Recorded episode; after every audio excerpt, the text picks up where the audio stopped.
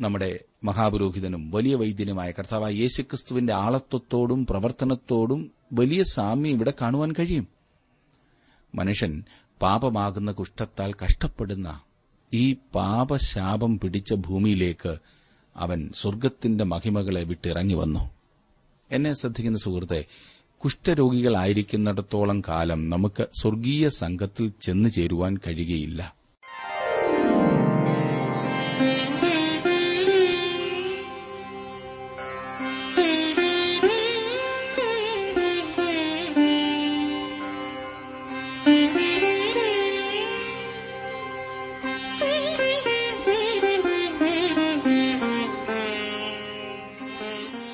W ആറിന്റെ വേദപഠന class ആരംഭിക്കുകയാണ്. ജീവസന്ദേശം.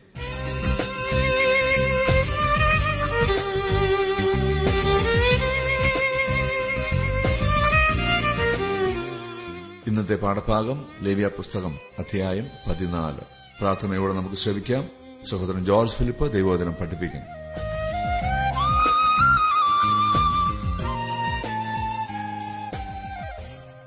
ലവ്യ പുസ്തകം പതിമൂന്നാം അധ്യായം വരെ നാം പഠിച്ചു കഴിഞ്ഞല്ലോ. കുഷ്ഠരോഗത്തിന്റെ ആചാരപരമായ ശുദ്ധീകരണമാണ് പതിനാലാം അധ്യായത്തിലെ വിഷയം. കുഷ്ഠരോഗത്തിന്റെ പ്രതിവിധിയല്ല ഇവിടെ നൽകിയിരിക്കുന്നത് എന്ന കാര്യം വീണ്ടും ഞാൻ ഓർപ്പിക്കട്ടെ. മതപരമായ ശുദ്ധീകരണത്തെക്കുറിച്ചാണ് ഇവിടെ പറഞ്ഞിരിക്കുന്നത്. കഴിഞ്ഞ അധ്യായങ്ങളിൽ കുഷ്ഠരോഗ നിർണയത്തെക്കുറിച്ചുള്ള വിശദമായ വിവരങ്ങൾ നാം കണ്ടുകഴിഞ്ഞു. അക്കാലത്തെ മരുന്നുകൾ ഉപയോഗിച്ചും അത്ഭുതകരമായ രീതിയിലും സൌഖ്യം പ്രാപിച്ച കുഷ്ഠരോഗികൾ ഉണ്ടായിരുന്നു എന്ന കാര്യത്തിൽ സംശയമില്ല. കുഷ്ഠം ഭേദമാകുന്ന രോഗമാണെന്ന് ഇന്ന് നമുക്കറിയാം. ഇത് ഭേദമാകാത്ത രോഗമല്ല. തിരുവചനത്തിൽ അപ്രകാരം കുഷ്ഠത്തെ വിവരിച്ച് കാണിക്കുന്നുമില്ല. ഇതൊരു ഭയാനകമായ രോഗമായിരുന്നു. പാപത്തെക്കുറിച്ചുള്ള വലിയ ആത്മീയ പാഠങ്ങൾ നമ്മെ പഠിപ്പിക്കേണ്ടതിനാണ് കുഷ്ഠരോഗത്തെ തിരുവചനത്തിൽ ഉപയോഗിച്ചിരിക്കുന്നത്. ഈ അധ്യായം ഒരു കുഷ്ഠരോഗിയുടെ ഇരുണ്ട അവസ്ഥയിൽ വെളിച്ചവും വീശുന്നു. കുഷ്ഠരോഗത്തിന്റെ പ്രതിവിധിയായി യാതൊരു വൈദ്യന്റെയും മരുന്നുകൾ ചികിത്സാ രീതികൾ ഇവിടെ പറഞ്ഞിട്ടില്ല. പിന്നെയോ സൌഖ്യമായതിനു ശേഷം ഉള്ള മതപരമായ ശുദ്ധീകരണത്തെക്കുറിച്ചാണ് ഇവിടെ പറഞ്ഞിരിക്കുന്നതായി നാം കാണുന്നത്. പാപിയുടെ വീണ്ടെടുപ്പിനെയാണ് ഇത് സൂചിപ്പിക്കുന്നത്. ഈ ആചാരം വെറും ഒരു ചിഹ്നമാണെങ്കിലും അതാ പ്രതീകമാണെങ്കിലും കഴുകലിലും ശുദ്ധീകരണത്തിലും ഒരു ആരോഗ്യപരമായ പ്രയോജനം ഉൾക്കൊള്ളുന്നുണ്ട്. മനുഷ്യൻ ഏതൻ തോട്ടത്തിൽ വെച്ച് പാപം ചെയ്തപ്പോൾ പാപം ദൈവത്തെയും മനുഷ്യനെയും തമ്മിൽ വേർപിരിച്ചു. ഈ പാപമാകുന്ന അതിർവരമ്പ് ദൈവത്തെയും മനുഷ്യനെയും ബാധിക്കുന്ന വിധത്തിൽ രണ്ട് ദിക്കിലേക്ക് നീങ്ങുകയാണുണ്ടായത്. അത് ഉയരത്തിലേക്ക് അതെ ദൈവത്തിങ്കിലേക്ക് നീങ്ങുകയും വിശുദ്ധനായ ദൈവത്തിന്റെ മുൻപാകെ മനുഷ്യനെ കുറ്റക്കാരനാക്കി തീർക്കുകയും ചെയ്തു. അത് താഴേക്ക് മനുഷ്യനിലേക്ക് നീങ്ങുകയും അങ്ങനെ മനുഷ്യൻ പാപത്താൽ അശുദ്ധനും കളങ്കപ്പെട്ടവനുമായി തീർന്നു കുഷ്ഠരോഗം അതിന്റെ അശുദ്ധിയിലും നാശത്തിലും പാപത്തിന്റെ ഒരു ചിത്രമാണ്. ഒരു വീട്ടിൽ കുഷ്ഠമാകുന്ന മഹാവ്യാധി ഉണ്ടായാൽ അതിനുള്ള പ്രത്യേക ശുദ്ധീകരണത്തെക്കുറിച്ചാണ് ഈ അധ്യായത്തിലെ പ്രധാനപ്പെട്ട പ്രതിപാദ്യ വിഷയം. ആ വീടിനെ ഒരു കുഷ്ഠരോഗിയെപ്പോലെയാണ് കാണുന്നത്. പതിനാലാം അധ്യായത്തിന്റെ ആദ്യത്തെ മൂന്ന് വാക്യങ്ങളിൽ നാം വായിക്കുന്നത് യഹോവ പിന്നെയും മോശയോട് അരളി ചെയ്തത് കുഷ്ഠരോഗിയുടെ ശുദ്ധീകരണ ദിവസത്തിൽ അവനെ സംബന്ധിച്ചുള്ള പ്രമാണമാവിത്.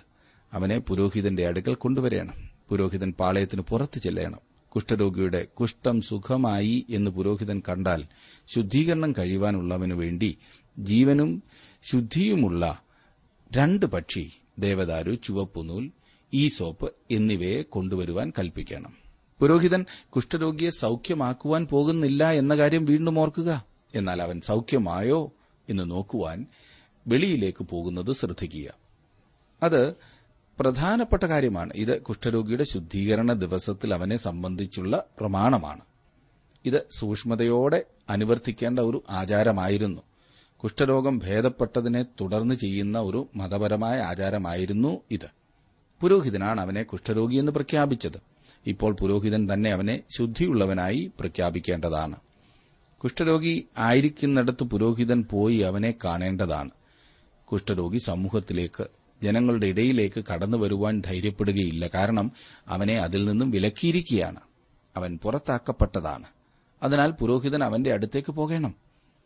ലൂക്കോസിന്റെ സുവിശേഷം പതിനേഴാം അധ്യായത്തിന്റെ പന്ത്രണ്ടാം വാക്യത്തിൽ ഇത് സൂചിപ്പിച്ചിരിക്കുന്നതായി കാണുവാൻ കഴിയുന്നു. ഒരു ഗ്രാമത്തിൽ ചെല്ലുന്നേരം കുഷ്ഠരോഗികളായ പത്ത് പുരുഷന്മാർ യേശുവിന് എതിർപെട്ട് അകലെ നിന്നു എന്ന് നാം വായിക്കുന്നു. നമ്മുടെ മഹാപുരോഹിതനും വലിയ വൈദ്യനുമായ കർത്താവ് യേശുക്രിസ്തുവിന്റെ ആളത്വത്തോടും പ്രവർത്തനത്തോടും വലിയ സാമ്യം ഇവിടെ കാണുവാൻ കഴിയും.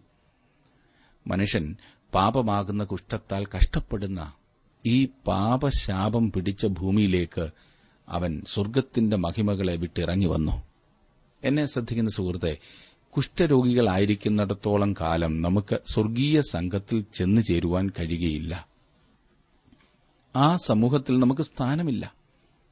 ചന്ദ്രനിൽ കാൽ കുത്തുവാൻ കഴിഞ്ഞത് വലിയ നേട്ടമാണ്. എന്നാൽ മനുഷ്യൻ ചന്ദ്രനിൽ ചെന്നപ്പോൾ അവർ പാപത്തിൽ നിന്ന് മോചനം നേടിയില്ല. കർത്താവായ യേശുക്രിസ്തു സ്വർഗത്തിന്റെ മഹിമകളെ വെടിഞ്ഞ് ഈ ഭൂമിയിലേക്ക് വരേണ്ടത് ആവശ്യമായിരുന്നു. എബ്രായ ലേഖനം രണ്ടാം അധ്യായത്തിൽ ഇപ്രകാരം പറഞ്ഞിട്ടുണ്ട്. എങ്കിലും ദൈവകൃപയാൽ എല്ലാവർക്കും വേണ്ടി മരണം ആസ്വദിപ്പാൻ ദൂതന്മാരിലും അല്പം ഒരു താഴ്ച വന്നവനായി യേശു മരണമനുഭവിച്ചതുകൊണ്ട് അവനെ മഹത്വവും ബഹുമാനവും അണിഞ്ഞവനായി നാം കാണുന്നു. സകലത്തിനും ലാക്കും സകലത്തിനും കാരണഭൂതനുമായവൻ അനേകം പുത്രന്മാരെ തേജസ്സിലേക്ക് നടത്തുമ്പോൾ അവരുടെ രക്ഷാനായകനെ കഷ്ടാനുഭവങ്ങളാൽ തികഞ്ഞവനാക്കുന്നത് യുക്തം ആയിരുന്നു. മക്കൾ ജഡരക്തങ്ങളോട് കൂടിയവരാകൊണ്ട് അവന് അവരെപ്പോലെ ജഡരക്തങ്ങളോട് കൂടിയവനായി മരണത്തിന്റെ അധികാരിയായ പിശാചിനെ തന്റെ മരണത്താൽ നീക്കി ജീവപര്യന്തം മരണഭീതിയാൽ അടിമകളായിരുന്നവരെയൊക്കെയും വിടുവിച്ചു. ദൂതന്മാരെ സംരക്ഷണ ചെയ്യുവാനല്ല അബ്രഹാമിന്റെ സന്തതിയെ സംരക്ഷണ ചെയ്യുവാനത്രേ അവൻ വന്നത്. അതുകൊണ്ട് ജനത്തിന്റെ പാപങ്ങൾക്ക് പ്രായച്ചിത്വം വരുത്തുവാൻ അവൻ കരുണയുള്ളവനും ദൈവകാര്യത്തിൽ വിശ്വസ്ത മഹാപുരോഹിതനുമാകേണ്ടതിന് സകലത്തിലും തന്റെ സഹോദരന്മാരോട് സദൃശനായി തീരുവാൻ ആവശ്യമായിരുന്നു. ഇബ്രാഹിം ലേഖനം രണ്ടാം അധ്യായത്തിന്റെ ഒൻപത് പത്ത് പതിനാല് മുതൽ പതിനേഴ് വരെയുള്ള വാക്യങ്ങളാണ് ഞാൻ വായിച്ചത്. അവൻ സ്വർഗത്തിന്റെ മഹിമകളെ വെടിഞ്ഞിട്ട് താഴെ ഈ ഭൂമിയിലേക്ക് വന്നു. പുരോഹിതൻ കുഷ്ഠരോഗിയുടെ അടുത്തേക്ക് വരേണ്ടതായിരുന്നു. ഗലാത്ത് ലേഖനം നാലാം അധ്യായത്തിന്റെ നാല് മുതൽ അഞ്ചും ഉള്ള വാക്യങ്ങളിൽ നാം ഇതേ ആശയമാകുന്നു വായിക്കുന്നത്. കാലസമ്പൂർണത വന്നപ്പോൾ ദൈവം തന്റെ പുത്രനെ സ്ത്രീയിൽ നിന്ന് ജനിച്ചവനായി അയച്ചു എന്ന്. ഇന്നും അവൻ പാപരോഗത്തെ സൌഖ്യമാക്കുവാൻ പാപിയുടെ അടുത്തേക്ക് കടന്നു ചെല്ലുന്നു എന്ന കാര്യം നാം മനസ്സിലാക്കിയിരിക്കേണ്ടതാണ്. വെളിപ്പാട് പുസ്തകം മൂന്നാം അധ്യായത്തിന്റെ ഇരുപതാം വാക്യം സുപരിചിതമാണല്ലോ വാതിൽക്കൽ നിന്ന് മുട്ടുന്ന കർത്താവ്. ഒന്ന് യോഹന്നാൻ ഒന്നിന്റെ ഏഴ് മനുഷ്യന്റെ ഹൃദയം അശുദ്ധി നിറഞ്ഞതാണെന്ന് ദൈവം പ്രഖ്യാപിച്ചിരിക്കുന്നു.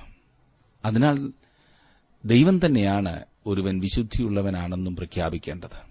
അവന്റെ പുത്രനായ യേശുവിന്റെ രക്തം സകല ഭാവവും പോക്കി നമ്മെ ശുദ്ധീകരിക്കുന്നു. കുഷ്ഠരോഗിയുടെ അടുത്ത് വരുമ്പോൾ പുരോഹിതൻ എന്തു ചെയ്യുന്നു എന്ന് നാല് മുതൽ ഏഴ് വരെയുള്ള വാക്യങ്ങളിൽ നാം കാണുന്നു. ഇത് അസാധാരണമായ ഒരു ആചാരമായിരിക്കുമെന്ന് ഞാൻ നേരത്തെ സൂചിപ്പിച്ചുവല്ലോ. ഇത്രത്തോളം അസാധാരണമായ എന്തെങ്കിലും കാണുവാൻ സാധിക്കുമോ എന്നെനിക്കറിയില്ല. മറ്റെല്ലാ യാഗങ്ങളും ദൈവകൽപ്പന പ്രകാരം സമാഗമന കൂടാരത്തിലെയും പിന്നീട് ദൈവാലയത്തിലെയും യാഗപീഠത്തിലായിരുന്നു അർപ്പിക്കേണ്ടത്. എന്നാൽ ഇത് അവയിൽ നിന്ന് വ്യത്യസ്തമാണ്. കുഷ്ഠരോഗി സമാഗമന കൂടാരത്തിന് പുറത്താക്കപ്പെട്ടവനാകയാൽ പുരോഹിതൻ അവന്റെ അടുത്തേക്ക് വരേണ്ടത് ആവശ്യമായിരുന്നു. യാഗങ്ങൾക്കുള്ള താമ്രപീഠം ക്രിസ്തുവിന്റെ ക്രൂശിനെയാണ് കാണിക്കുന്നത്. എന്നാൽ ആ ക്രൂശ് ഇവിടെ താഴെ ഭൂമിയിലായിരിക്കണം. നമ്മെ കണ്ടുമുട്ടുവാൻ നാം ആയിരിക്കുന്ന സ്ഥാനത്തേക്ക് അവൻ ഇറങ്ങി വരേണ്ടതായി വന്നു. സുഹൃത്തെ നാം ദൈവത്തിൽ നിന്ന് വേർപെട്ടവരായിരുന്നു. നാം അന്യരും പരദേശികളും. പ്രത്യാശയില്ലാത്തവരും ലോകത്തിൽ ദൈവമില്ലാത്തവരുമായിരുന്നു. നമ്മുടെ ആവശ്യസ്ഥാനത്ത് നമ്മെ കണ്ടുമുട്ടുവാൻ അവൻ ഈ ഭൂമിയിലേക്ക് താണിറങ്ങി വരേണ്ടത് ആവശ്യമായിരുന്നു. ഈ യാഗത്തിന് ജീവനും ശുദ്ധിയുമുള്ള രണ്ട് പക്ഷികളെ ഉപയോഗിച്ചിരുന്നു എന്ന് നാം കാണുന്നു. അവ പ്രാവുകളായിരിക്കാമെന്ന് കരുതുന്നു. ഒന്നിനെ അറക്കുന്നു. അതിനെ ക്രിസ്തുവിന്റെ മരണത്തെ കുറിക്കുന്നതായി കാണിക്കുന്നു. മറ്റേത് ജീവനുള്ളതാണ്. അത് ക്രിസ്തുവിന്റെ ഉയർത്തെഴുന്നേൽപ്പിനെ സൂചിപ്പിക്കുന്നു. ഇവ രണ്ടും സുവിശേഷത്തിന്റെ രണ്ട് സുപ്രധാന ഘടകങ്ങളാണ്. രണ്ട് മുഖങ്ങളാണ്. പൗലോസപ്പോസ്റ്റൽ പ്രകാരം പറയുന്നു ക്രിസ്തു നമ്മുടെ പാപങ്ങൾക്ക് വേണ്ടി തിരുവെഴുത്തുകളിൻ പ്രകാരം മരിച്ചു അടക്കപ്പെട്ടു. തിരുവെഴുത്തുകളിൻ പ്രകാരം മൂന്നാം നാൾ ഉയർത്തെഴുന്നേറ്റുവെന്ന് രണ്ട് പക്ഷികൾ അവ മരണത്തെയും ഉയർത്തെഴുന്നേൽപ്പിനെയും കുറിക്കുന്നു. അടുത്തതായി അവർ ദേവദാരുവിന്റെ തടി ഉപയോഗിച്ചിരുന്നു എന്ന് പറഞ്ഞിരിക്കുന്നു. ഇത് ക്രിസ്തുവിന്റെ പൂർണ മനുഷ്യത്വത്തിന്റെ ചിഹ്നമാണ്. ദേവദാരു കേടുവരാത്ത തടിയാണ് ചുവപ്പൂന്നുകൾ കൊണ്ട് ഈ സോപ്പ് ദേവദാരുവിന്റെ കമ്പിൽ കെട്ടി ഒരു ബ്രഷ് ഉണ്ടാക്കുവാനാണ് ഇവ ഉപയോഗിച്ചിരുന്നത്. ചുവപ്പുനൂൽ രക്തത്തിലുള്ള വിശ്വാസത്തിന്റെ അടയാളമാണ്. റാഹാബിനോട് അവളുടെ വിശ്വാസത്തിന്റെ അടയാളമായ ഒരു ചുവപ്പ് ചരട് അവളുടെ വീടിന്റെ കിളിവാതിൽക്കൽ തൂക്കിയിടണം എന്ന് നിർദ്ദേശിച്ചിരുന്ന കാര്യം നാം ഓർക്കണം. പാറസ്ഥലങ്ങളിൽ വളരുന്ന ഒരു ചെടിയാണ് ഈസോപ്പ് അത് ഒരു വ്യക്തിയുടെ വിശ്വാസത്തെയാണ് ചിത്രീകരിക്കുന്നത്. ഞാൻ നിർമ്മലനാകേണ്ടതിന് ഈ സോപ്പ് കൊണ്ട് എന്നെ ശുദ്ധീകരിക്കണമേ ഞാൻ ഹിമത്തേക്കാൾ വെളുക്കേണ്ടതിന് എന്നെ കഴുകണമേ എന്ന് അൻപത്തിയൊന്നാം സങ്കീർത്തനത്തിന്റെ ഏഴാം വാക്യത്തിൽ ദാവീദ് പാടിയത് ഞാൻ വായിക്കുന്നു. ക്രിസ്തുവിൽ കൂടിയുള്ള വീണ്ടെടുപ്പിന്റെ പ്രയോജനമാണ് ഇതിൽ അനുഭവമാകുന്നത്. വീണ്ടെടുപ്പ് ജീവിതത്തിൽ പ്രയോജനപ്പെടുത്തുന്നു. യേശു മരിച്ച് ഉയർത്തെഴുന്നേറ്റു എന്ന് താൻ വിശ്വസിക്കുന്നു എന്ന് തലകുലുക്കി സമ്മതിച്ചതുകൊണ്ട് ഒരാൾക്ക് പറയുവാൻ കഴിയും. എന്നാൽ അത് രക്ഷയ്ക്കായുള്ള വിശ്വാസമല്ല. അത് താങ്കൾ സ്വായത്തമാക്കിയിട്ടുണ്ടോ ഇല്ലയോ എന്നതാണ് പ്രധാനപ്പെട്ട ചോദ്യം. താങ്കൾ വാസ്തവത്തിൽ ക്രിസ്തുവിൽ ആശ്രയിച്ചിട്ടുണ്ടോ? ഇത് വിശ്വാസിയുടെ ജീവിതത്തിൽ പാപത്തിനു വേണ്ടിയുള്ള ക്രിസ്തുവിന്റെ മരണവും അവന്റെ രക്തവും പ്രായോഗികമാക്കുക കൂടി ചെയ്യുന്നു. അവൻ വെളിച്ചത്തിലിരിക്കുന്നത് പോലെ നാം വെളിച്ചത്തിൽ നടക്കുന്നുവെങ്കിൽ നമുക്ക് തമ്മിൽ കൂട്ടായ്മയുണ്ട്. അവന്റെ പുത്രനായ യേശുവിന്റെ രക്തം സകല പാപവും പോക്കി നമ്മെ ശുദ്ധീകരിക്കുന്നു. മൺപാത്രം ക്രിസ്തുവിന്റെ മനുഷ്യത്വത്തെയാണ് സൂചിപ്പിക്കുന്നത്. അവൻ നമ്മുടെ ജഡശരീരത്തെ അതായത് നമ്മുടെ മനുഷ്യത്വം തന്റെ മേൽ ഏറ്റെടുത്തു. പൗലസപ്പോസ്തലൻ തന്നെ തന്നെ ഒരു മൺപാത്രമെന്ന് വിളിച്ചിരിക്കുന്നു. നമുക്കുള്ള ഈ ശരീരമാണ് മൺപാത്രം എന്നോർക്കണം. മനുഷ്യത്വത്തിന്റെ ബലഹീനതയ്ക്കാണ് പ്രാധാന്യം നൽകിയിരിക്കുന്നത്. നമുക്കുള്ള മഹാപുരോഹിതൻ നമ്മുടെ ബലഹീനതകളിൽ സഹതാപം കാണിപ്പാൻ കഴിയാത്തവനല്ല.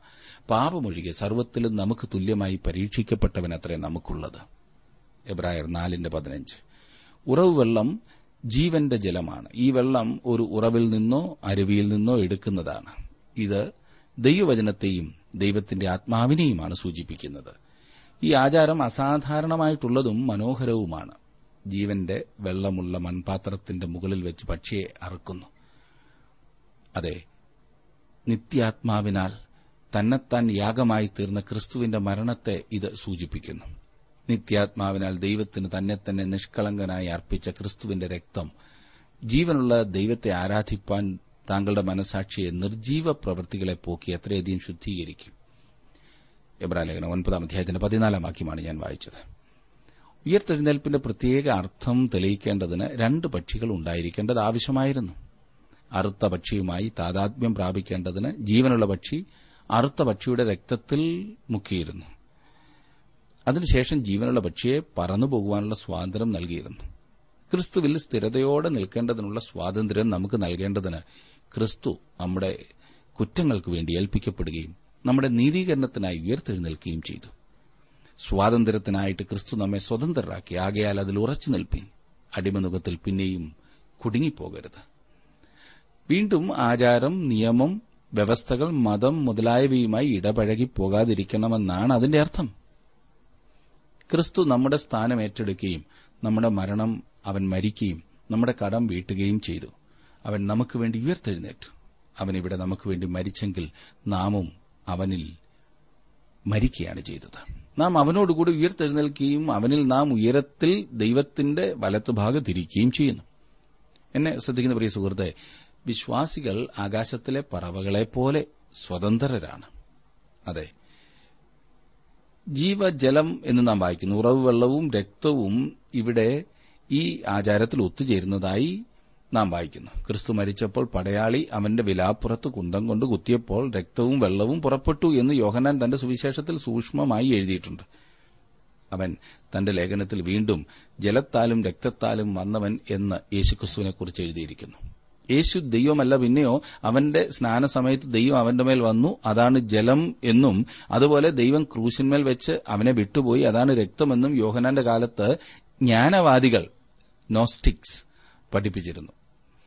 ആദ്യം മുതൽ അതായത് അവൻ ജഡമായി തീർന്നതു മുതൽ യേശുക്രിസ്തു ദൈവമായിരുന്നു എന്നും അവൻ ക്രൂശിൽ തന്റെ വിലയേറിയ രക്തം ചൊരിഞ്ഞപ്പോഴും അവൻ ദൈവമായിരുന്നു എന്ന വസ്തുത യോഹന്നാൻ തറപ്പിച്ചു പറയുന്നു.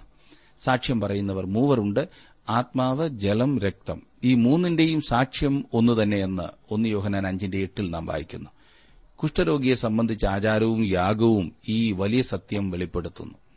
ലേവ്യപുസ്തകം പതിനാലാം അധ്യായത്തിന്റെ എട്ടും ഒൻപതും വാക്യങ്ങളിലേക്ക് നാം വരുമ്പോൾ കാണുന്നത് ശുദ്ധീകരണം കഴിയുന്നവൻ വസ്ത്രമലക്കി രോമമൊക്കെയും ക്ഷൗരം ചെയ്യിച്ച് വെള്ളത്തിൽ കുളിക്കണം. എന്നാൽ അവൻ ശുദ്ധിയുള്ളവനാകും. അതിന്റെ ശേഷം അവൻ പാളയത്തിൽ ചെന്ന് തന്റെ കൂടാരത്തിന് പുറമെ ഏഴ് ദിവസം പാർക്കണം. ഏഴാം ദിവസം അവൻ തലയും താടിയും പുരികവും എല്ലാം വെടിപ്പാക്കണം. ഇങ്ങനെ അവൻ സകല രോമവും ക്ഷവരം ചെയ്യിച്ച് വസ്ത്രം അലക്കുകയും ദേഹം വെള്ളത്തിൽ കഴുകുകയും വേണം. എന്നാൽ അവൻ ശുദ്ധിയുള്ളവനാകും. ഇവിടെ അസാധാരണമായ കാര്യം ആണെന്ന് നിങ്ങൾ ഇപ്പോൾ സമ്മതിക്കും. യാഗത്തിന്റെ അനുഷ്ഠാനം അവസാനിച്ചു. കുഷ്ഠരോഗി ശുദ്ധീകരണം പ്രാപിച്ചു എന്നും അംഗീകരിക്കപ്പെട്ടു എന്നുമാണ് അത് ചൂണ്ടിക്കാണിക്കുന്നത്. അവൻ തന്റെ സമൂഹത്തിലേക്ക് മടങ്ങിച്ചെല്ലുന്നതിനു മുൻപേ ഈ ആചാരങ്ങൾ കൂടി അനുഷ്ഠിക്കേണ്ടതുണ്ട്. അവന്റെ പഴയ ജീവിതം അവസാനിച്ചു എന്നും പുതിയൊരു ജീവിതം അവന് തുറന്നു കിട്ടിയിരിക്കുന്നു എന്നുമാണ് ഈ ആചാരങ്ങൾ ചൂണ്ടിക്കാണിക്കുന്നത്. വസ്ത്രം ജീവിതത്തിലെ സ്വഭാവത്തെ ജീവിത ക്രമത്തെയാണ് സൂചിപ്പിക്കുന്നത്. അവന്റെ ജീവിതത്തിൽ ഉണ്ടാകുന്ന വിപ്ലവകരമായ വ്യതിയാനമാണ് രോമമൊക്കെയും ക്ഷൗരം ചെയ്യിക്കുന്നതിൽ അർത്ഥമാക്കുന്നത്. പ്രിയ സുഹൃത്തെ ഒരു വിശ്വാസി ക്രിസ്തുവിങ്കിലേക്ക് കടന്നു വരുമ്പോൾ ഒരു വ്യതിയാനമുണ്ടാകും. ലോകത്തിന്റെ മുൻപാകെ സ്ഥിരമായ സ്ഥിരതയുള്ള നടപ്പിന് ജഡം മാറ്റിക്കളയേണ്ടതാണ്. അവരുടെ ഫലങ്ങളാൽ നിങ്ങൾക്കവരെ തിരിച്ചറിയാമെന്ന് യേശുക്രിസ്തു പറഞ്ഞു. അവന്റെ വകയായിട്ടുള്ളവരെ പരിശോധിക്കുന്നതിനുള്ള ഒരു ടെസ്റ്റ് ട്യൂബ് ഇന്നും അതുതന്നെയാണ് വീണ്ടും ഏഴ് ദിവസം പരിശോധനയുടെയും നിരീക്ഷണത്തിന്റെയും പൂർണതയെ കാണിക്കുന്നു. സമൂഹത്തിലേക്ക് കടന്നു ചെല്ലുന്നതിനു മുമ്പായി അവനെ പരിശോധിക്കേണ്ടതാണ്. പുതിയതായി വിശ്വാസത്തിലേക്ക് വന്നവരെ നാം കുറെ കാലത്തേക്ക് സൂക്ഷ്മമായി പരിശോധിക്കേണ്ടതാണ്. ജീവിതത്തിൽ ഒരു പുതുമ ഒരു വ്യത്യാസം കാണേണ്ടതത്രേ. നാം അമിതാവേശത്താൽ പുതുതായി വിശ്വാസത്തിലേക്ക് വന്നവരെ ഉയർത്തി എന്തെല്ലാം ചെയ്യിക്കും? അതെ അനന്തരം അവൻ തന്നെ തന്നെ ശരിയായി കഴുകുന്നു. ദൈവവൈതൽ നിരന്തരമായി കഴുകി ശുദ്ധീകരണം പ്രാപിക്കേണ്ടതാണ്. ഞാൻ നിങ്ങളോട് സംസാരിച്ച വചന നിമിത്തം നിങ്ങൾ ഇപ്പോൾ ശുദ്ധിയുള്ളവരാകുന്നു എന്ന് കർത്താവ് യോഹനാന്റെ സുവിശേഷം പതിനഞ്ചാം അധ്യായത്തിന്റെ മൂന്നാം വാക്യത്തിൽ പറഞ്ഞിട്ടുണ്ടല്ലോ. സുഹൃത്തെ താങ്കൾ ദൈവവചനത്താൽ ശുദ്ധീകരണം പ്രാപിക്കാത്തിടത്തോളം കാലം താങ്കൾക്ക് ശുദ്ധിയുള്ളവനായി തീരുന്നതിനോ ദൈവ ഉപയോഗത്തിനായി വേർതിരിക്കപ്പെടുന്നതിനോ സാധ്യമല്ല. എത്രയോ പ്രധാനപ്പെട്ട വസ്തുതയാണിത്. ഒരു വിശ്വാസിക്ക് ഏഴ് ദിവസങ്ങൾ പൂർണതയുടെ സമയം ദൈവം തന്റെ സഭയുടെ ഭൂമിയിലെ യാത്ര അവസാനിപ്പിക്കുന്നത് വരെയുള്ള കാലഘട്ടമാണ് എന്ന കാര്യം ഞാൻ ഓർപ്പിക്കട്ടെ. അപ്പോൾ അവൻ അവളെ വിശുദ്ധയായി അതെ തനിക്ക് വേണ്ടി വെളിപ്പെടുത്തുമെന്ന് എഫ് എസ് ലേഖനം അഞ്ചാം അധ്യായത്തിന്റെ ഇരുപത്തിയഞ്ച് മുതലുള്ള വാക്യങ്ങൾ നാം കാണുന്നു. അതുവരെയും വിശ്വാസി വിശുദ്ധീകരണ പ്രവർത്തനത്തിൽ ആ പ്രക്രിയയിൽ കൂടി കടന്നുപോവുകയാണ് ചെയ്യുന്നത്. ഇതാണ് ഈ ഭാഗത്തെ പ്രായോഗികമായ വശം. ഒരു ദൈനംദിന വളർച്ച ദൈവബദലിന്റെ ജീവിതത്തിൽ ഉണ്ടായിരിക്കേണ്ടതാണ്. വിശ്വാസത്തിൽ അഭിവൃദ്ധി പ്രവർത്തന രംഗങ്ങളിൽ പുരോഗതി അതെ ശരീരത്തിന് ആരോഗ്യം എന്നപോലെയാണ് ആത്മീയ ജീവിതത്തിന് വിശുദ്ധി ആവശ്യമായിരിക്കുന്നത്. പാളയത്തിനകത്ത് കുഷ്ഠരോഗിയുടെ മതപരമായ ശുദ്ധീകരണമാകുന്നു. തുടർന്ന് നാം കാണുന്നത്. പത്താം വാക്യത്തിൽ നാം കാണുന്നു എട്ടാം ദിവസം അവൻ ഊനമില്ലാത്ത രണ്ട് ആൺകുഞ്ഞാടിനെയും ഒരു വയസ്സ് പ്രായമുള്ള ഊനമില്ലാത്ത ഒരു പെൺകുഞ്ഞാടിനെയും ഭോജനയാഗമായിട്ട് എണ്ണ ചേർത്ത മൂന്നിടങ്ങഴി നേരിയ മാവും ഒരു കുറ്റി എണ്ണയും കൊണ്ടുവരികയാണ് ശുദ്ധീകരണം പ്രാപിച്ച കുഷ്ഠരോഗി ഇപ്പോൾ യഹോവയുടെ സന്നിധിയിൽ കടന്നു വരുവാൻ യോഗ്യനാണ്. എന്നാൽ അവൻ അപ്രകാരം ചെയ്യുമ്പോൾ മറ്റ് ഏതൊരു ഇസ്രായേലിനെയും പോലെ ദൈവം മുൻപാകെ യാഗവസ്തുവുമായിട്ടാണ് കടന്നു വരേണ്ടത്. അവൻ രണ്ട് ആൺകുഞ്ഞാടിനെയും ഒരു പെൺകുഞ്ഞാടിനെയും നേരിയ മാവും എണ്ണയും കൊണ്ടുവരികയാണ്. സാധാരണയായി ഒരു ഇസ്രായേലിൻ തന്റെ ജീവിതകാലത്ത് യാഗം കഴിക്കുവാൻ കൊണ്ടുവരുന്ന യാഗങ്ങളായിരുന്നു ഇവ. ശുദ്ധീകരിക്കപ്പെട്ട കുഷ്ഠരോഗിയുടെ പൂർണമായ അംഗീകാരത്തെയാണ് ഇത് സൂചിപ്പിക്കുന്നത്. പതിനൊന്ന് മുതൽ ഇരുപത് വരെയുള്ള വാക്യങ്ങൾ ഞാൻ വായിക്കുന്നില്ല. ഒരു അനുഷ്ഠാനത്തെക്കുറിച്ചാണ് ഈ ഭാഗത്ത് വിവരിക്കുന്നത്. ശുദ്ധീകരണം പ്രാപിച്ച കുഷ്ഠരോഗി സമാഗമന കൂടാരത്തിന്റെ വാതിൽക്കൽ ഏതൊരു ഇസ്രായേലിനെയും പോലെ നിൽക്കുന്നു.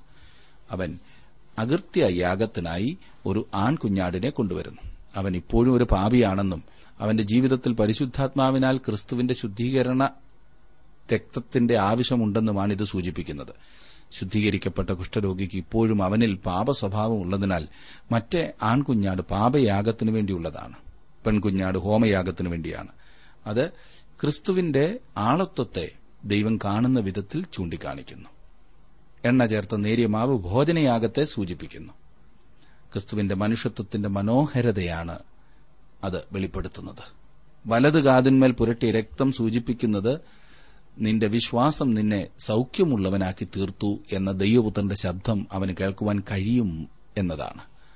ശുദ്ധ കൈകളോട് ഇപ്പോൾ അവന് ദൈവത്തെ സേവിക്കാമെന്നാണ് വലതു കൈയുടെ പെരുവിരലിന്മേൽ പുരട്ടിയ രക്തം ചൂണ്ടിക്കാണിക്കുന്നത്. ദൈവവഴിയിൽ ഇപ്പോൾ അവന് നടക്കാമെന്നതാണ് വലതുകാലിന്റെ പെരുവിരലിന്മേൽ പുരട്ടിയ രക്തം സൂചിപ്പിക്കുന്നത്.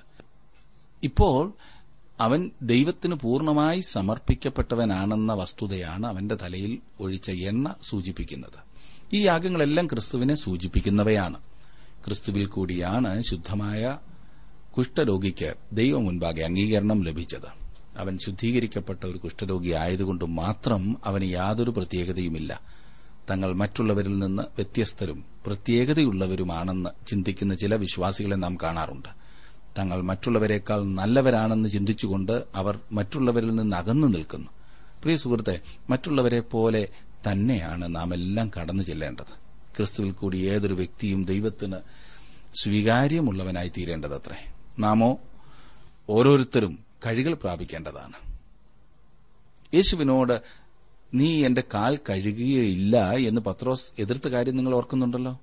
നമ്മുടെ കർത്താവ് പത്രോസിനോട് പറഞ്ഞത് ഞാൻ നിന്നെ കഴുകാഞ്ഞാൽ നിനക്ക് എന്നോടുകൂടെ പങ്കില്ല എന്നാണ്.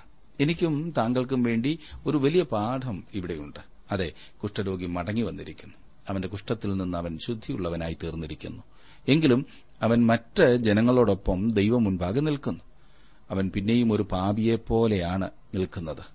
അവന് ദൈവം മുൻപാകെ നിരന്തരമായ ശുദ്ധീകരണത്തിന്റെ ആവശ്യമുണ്ട്. അവൻ പാവപ്പെട്ടവനാണെങ്കിൽ കൊണ്ടുവരാവുന്ന യാഗങ്ങളെക്കുറിച്ചാണ് ഇരുപത്തി ഒന്ന് മുതൽ മുപ്പത്തിരണ്ട് വരെയുള്ള വാക്യങ്ങളിൽ പറഞ്ഞിരിക്കുന്നത്. കുഷ്ഠരോഗിയായിരുന്ന ഒരു വ്യക്തിക്ക് ബൃഹത്തായ ഒരു ആചാരത്തിന് സാമ്പത്തിക ശേഷി ഉണ്ടായിരിക്കുകയില്ല എന്നത് സാമാന്യമായി ചിന്തിക്കാവുന്ന കാര്യമാണല്ലേ? ഇവിടെയും പാവപ്പെട്ടവന് വേണ്ടിയുള്ള ദൈവത്തിന്റെ കരുതൽ നോക്കണേ. വിശേഷത എത്ര? സാമ്പത്തികമായ പരാധീനതകൾ മൂലം യാതൊരു വ്യക്തിയെയും ഒഴിച്ചു നിർത്തുന്നതല്ല ആത്മീയത കുറുപ്രാവിനെയോ പ്രാവിൻ കുഞ്ഞിനെയോ അവർക്ക് യാഗം കഴിക്കാമായിരുന്നു. ഇരുപത്തിയൊന്ന് മുതൽ മുപ്പത്തിരണ്ട് വരെയുള്ള വാക്യങ്ങളിൽ കുഷ്ഠരോഗമുണ്ടായിരുന്ന ഒരു വീടിനെ മതപരമായി ശുദ്ധീകരിക്കുന്നതിന്റെ പ്രമാണം തുടർന്ന് കാണുന്നു. ഇവിടെ എന്താണ് അർത്ഥമാക്കിയിരിക്കുന്നതെന്ന് മനസ്സിലാക്കുക വിഷമമാണ്. വീടിനെ കുഷ്ഠം ബാധിക്കുക സാധാരണമായ കാര്യമല്ലല്ലോ. വീടിന്റെ ചുവരിൽ ഇളം ചുവപ്പോ ഇളം പച്ചയോ ആയ കുത്തുകൾ ഉണ്ടായിട്ടുണ്ടോ എന്ന് പുരോഹിതൻ നോക്കുകയും ഏഴ് ദിവസം അതിനെ നിരീക്ഷിക്കുകയും ചെയ്യുന്നു. ഇവിടെ ചിത്രീകരിച്ചിരിക്കുന്നത് നാം ഇവിടെ ഒരു പഴയ വീടായ നമ്മുടെ ശരീരത്തിൽ വസിക്കുന്നു എന്നുള്ളതാണ്. പാപത്താൽ കളങ്കപ്പെട്ട ഈ ലോകത്തിലാണ് നാം ജീവിക്കുന്നത്. നാം ജീവിക്കുന്ന ഈ പഴയ വീട് കുഷ്ഠം നിറഞ്ഞതാണ്. വീടിന്റെ മതപരമായ ശുദ്ധീകരണത്തിന് മൂന്ന് പടികളുണ്ട്. ഒന്നാമത് വീട്ടിൽ പാർക്കുന്നവരെയും ഉപകരണങ്ങളും വീട്ടിൽ നിന്ന് ഒഴിവാക്കുന്നു. പുരോഹിതൻ അതിനെ പരിശോധിച്ചതിനു ശേഷം അടുത്ത പരിശോധനയ്ക്കായി ഏഴ് ദിവസത്തേക്ക് അടച്ചിടുന്നു. അപ്പോൾ അവൻ കുഷ്ഠത്തിന്റെ ഏതെങ്കിലും ലക്ഷണം കാണുകയാണെങ്കിൽ പുരോഹിതൻ വീടിന്റെ അകം ചുരണ്ടുകയും വടുവുള്ള കല്ലുകൾ നീക്കുകയും ചെയ്യുന്നു. നന്നാക്കിയ വീട്ടിൽ വീണ്ടും കുഷ്ഠലക്ഷണം കണ്ടാൽ പിന്നീട് വീട് ഇടിച്ചു പൊളിച്ചു മാറ്റുകയാണ് ചെയ്യുന്നത്. കുഷ്ഠത്താൽ ബാധിക്കപ്പെട്ട ഈ ഭൂമിയെ ദൈവം ഇടിച്ചു പൊളിക്കുന്ന ഒരു സമയമുണ്ട്. അവൻ ഇതിനെ ശുദ്ധമാക്കുവാൻ പോകുന്നു. ഒരു പുതിയ ആകാശവും പുതിയ ഭൂമിയും ഉണ്ടാകും. അവ പാപത്തിൽ നിന്ന് സ്വതന്ത്രവുമായിരിക്കും. മതപരമായി കുഷ്ഠരോഗിയെ ശുദ്ധീകരിക്കുന്ന അതേ നടപടിയാണ് നാം തുടർന്ന് കാണുന്നത്. കുഷ്ഠരോഗത്തിന്റെയും അതിനോടനുബന്ധിച്ച മറ്റ് ശാരീരികമായ രോഗാണുക്കളുടെയും ശുദ്ധീകരണത്തിന്റെ പ്രമാണമാകുന്നു നാം നാൽപ്പത്തിയൊൻപത് മുതൽ അൻപത്തിമൂന്ന് വരെയുള്ള വാക്യങ്ങൾ കാണുന്നത്. അൻപത്തിനാല് മുതൽ അൻപത്തിയേഴ് വരെയുള്ള വാക്യങ്ങളിൽ കുഷ്ഠരോഗത്തിന്റെ ശുദ്ധീകരണത്തെക്കുറിച്ച് കർശനമായ പ്രമാണം കാണിച്ചിരിക്കുന്നത് നാം വായിക്കുന്നു. ഈ ആചാരങ്ങളുടെ എല്ലാം പ്രാഥമിക ഉദ്ദേശം ഉപദേശിക്കുക അല്ലെങ്കിൽ പഠിപ്പിക്കുക എന്നുള്ളതാണ്. എപ്പോൾ അശുദ്ധമെന്നും എപ്പോൾ ശുദ്ധമെന്നും അറിയേണ്ടതിന് എന്ന് പറഞ്ഞിരിക്കുന്നു. ദൈവം ഒരു മനുഷ്യനെക്കുറിച്ച് ആഗ്രഹിക്കുന്നതെല്ലാം ദൈവവചനത്തിൽ രേഖപ്പെടുത്തിയിട്ടുണ്ട്. നാം ദൈവവചനം കൂടുതൽ പഠിക്കും തോറും ധ്യാനിക്കും തോറും കൂടുതൽ സത്യങ്ങൾ നമുക്ക് വെളിവായി വരും. ദൈവത്തെ നാം കൂടുതലായി അറിയുമ്പോൾ അതിനനുസരിച്ച് വളരുവാൻ നാം നമ്മുടെ ജീവിതത്തെ ദൈവകരങ്ങളിലേക്ക് പ്രതിഷ്ഠിക്കുമില്ലേ? ഇതൊരു മഹത്തായ ആത്മീയ പാഠമാണ്. അതുമാത്രമല്ല നമ്മെ പഠിപ്പിക്കുന്നതിനുള്ള ഉദ്ദേശത്തോടെയാണ് ഇവിടെ ഇത് രേഖപ്പെടുത്തിയിരിക്കുന്നത്. പ്രിയ സുഹൃത്തെ താങ്കൾക്കും എനിക്കും ആത്മീക കുഷ്ഠമുണ്ട്. പറയാതിരിക്കാൻ തരമില്ല അതാണ് വാസ്തവം. പാപത്താൽ നാം എല്ലാം അശുദ്ധരാണ്. അതുകൊണ്ട് തന്നെ നാം ദൈവസന്നിധിയിൽ പ്രവേശനം ലഭിക്കാതെ വെളിയിൽ നരകിക്കുന്നു. മനുഷ്യത്വം നഷ്ടപ്പെട്ട് വിരൂപമാക്കപ്പെട്ട നാം ദൈവത്തോടുകൂടിയുള്ള സംസർഗത്തിൽ ഒന്ന് ആനന്ദിക്കുവാൻ കൊതിക്കുകയാണ്. അതുകൊണ്ട് തന്നെ വളരെ കഷ്ടപ്പെട്ടിട്ടാണെങ്കിലും ആത്മീക കുഷ്ഠം നിറഞ്ഞ ഈ കരങ്ങളിൽ സൽക്കർമ്മങ്ങൾ എന്ന സമ്മാനവുമായി നാം ദൈവത്തെ സമീപിക്കുവാൻ അവ അവന് കാഴ്ചവെച്ച് പ്രസാദം നേടുവാൻ ആഗ്രഹിക്കുന്നു. പക്ഷേ അശുദ്ധി നിറഞ്ഞ നമ്മുടെ കരങ്ങളിൽ നിന്ന് ദൈവം എന്തെങ്കിലും എങ്ങനെ സ്വീകരിക്കാനാണ്? ആദ്യം കരങ്ങൾ ശുദ്ധമാക്കപ്പെടേണ്ടതുണ്ട്.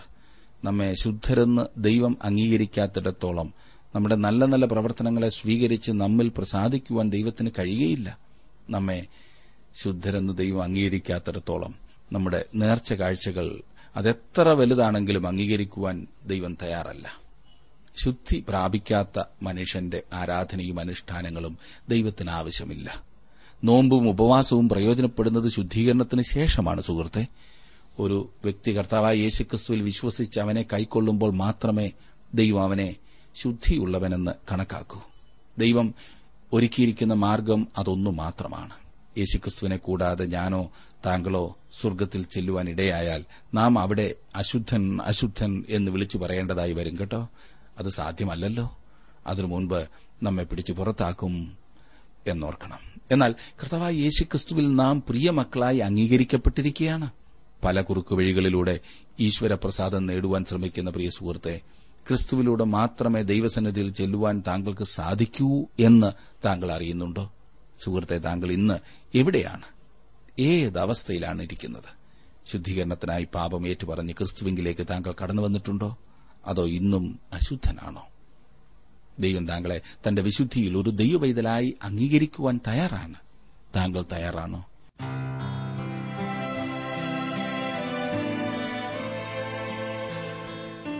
ഇന്നത്തെ ജീവസന്ദേശ പഠന ക്ലാസ്സിലൂടെ ഞങ്ങളെ ശ്രദ്ധിച്ച എല്ലാ പ്രിയ ശ്രോതാക്കളോടുമുള്ള നന്ദിയെ അറിയിക്കട്ടെ.